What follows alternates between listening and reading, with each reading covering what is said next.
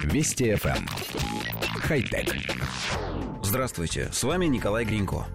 По мнению французских инженеров, около 40% получаемых велосипедистами травм приходится на грудную клетку, еще четверть – на позвоночник. Эта статистика побудила разработчиков из Франции создать для любителей двухколесных транспортных средств жилет с воздушной подушкой безопасности.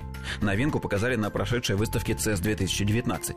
В систему B-Safe входят жилет безопасности и электронный блок, который устанавливается под седлом велосипеда. Устройство срабатывает от двух видов аварии. В одном случае удар регистрирует акселерометр электронного блока, приводящий в действие встроенный в жилет датчик движения. При фиксации датчиком падения с велосипеда активируется заполненный углекислым газом картридж. Газ моментально наполняет подушку безопасности, встроенную в жилет. На все требуется 80 миллисекунд. Если человек упал, скажем, на скользкой дороге, датчик также отреагирует на резкую перемену в положении велосипедиста, обеспечив срабатывание системы.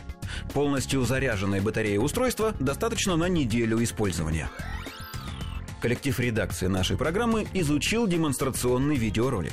Авторы идеи тестировали свое изобретение, надев его на манекен, сидящий на велосипеде.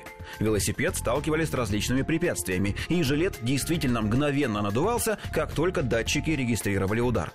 Однако у нас ролик не вызвал положительной реакции.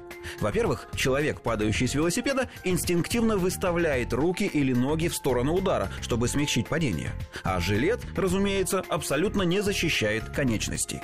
Во-вторых, большое число травм велосипедисты получают не только от удара о землю или препятствия, но и от собственного транспортного средства. Это хорошо видно на записи испытаний, когда велосипед летит вслед за манекеном и травмирует ему ноги и спину. Ну и в-третьих, во время всех испытательных падений манекен постоянно бился головой, что намного опаснее всех остальных травм. Интересно, что разработчики не предусмотрели никаких других средств защиты и не надели на манекен ни шлема, ни налокотников, ни наколенников. Удивительно, но спасательный веложилет поступит в продажу уже весной, причем он будет стоить 700 долларов.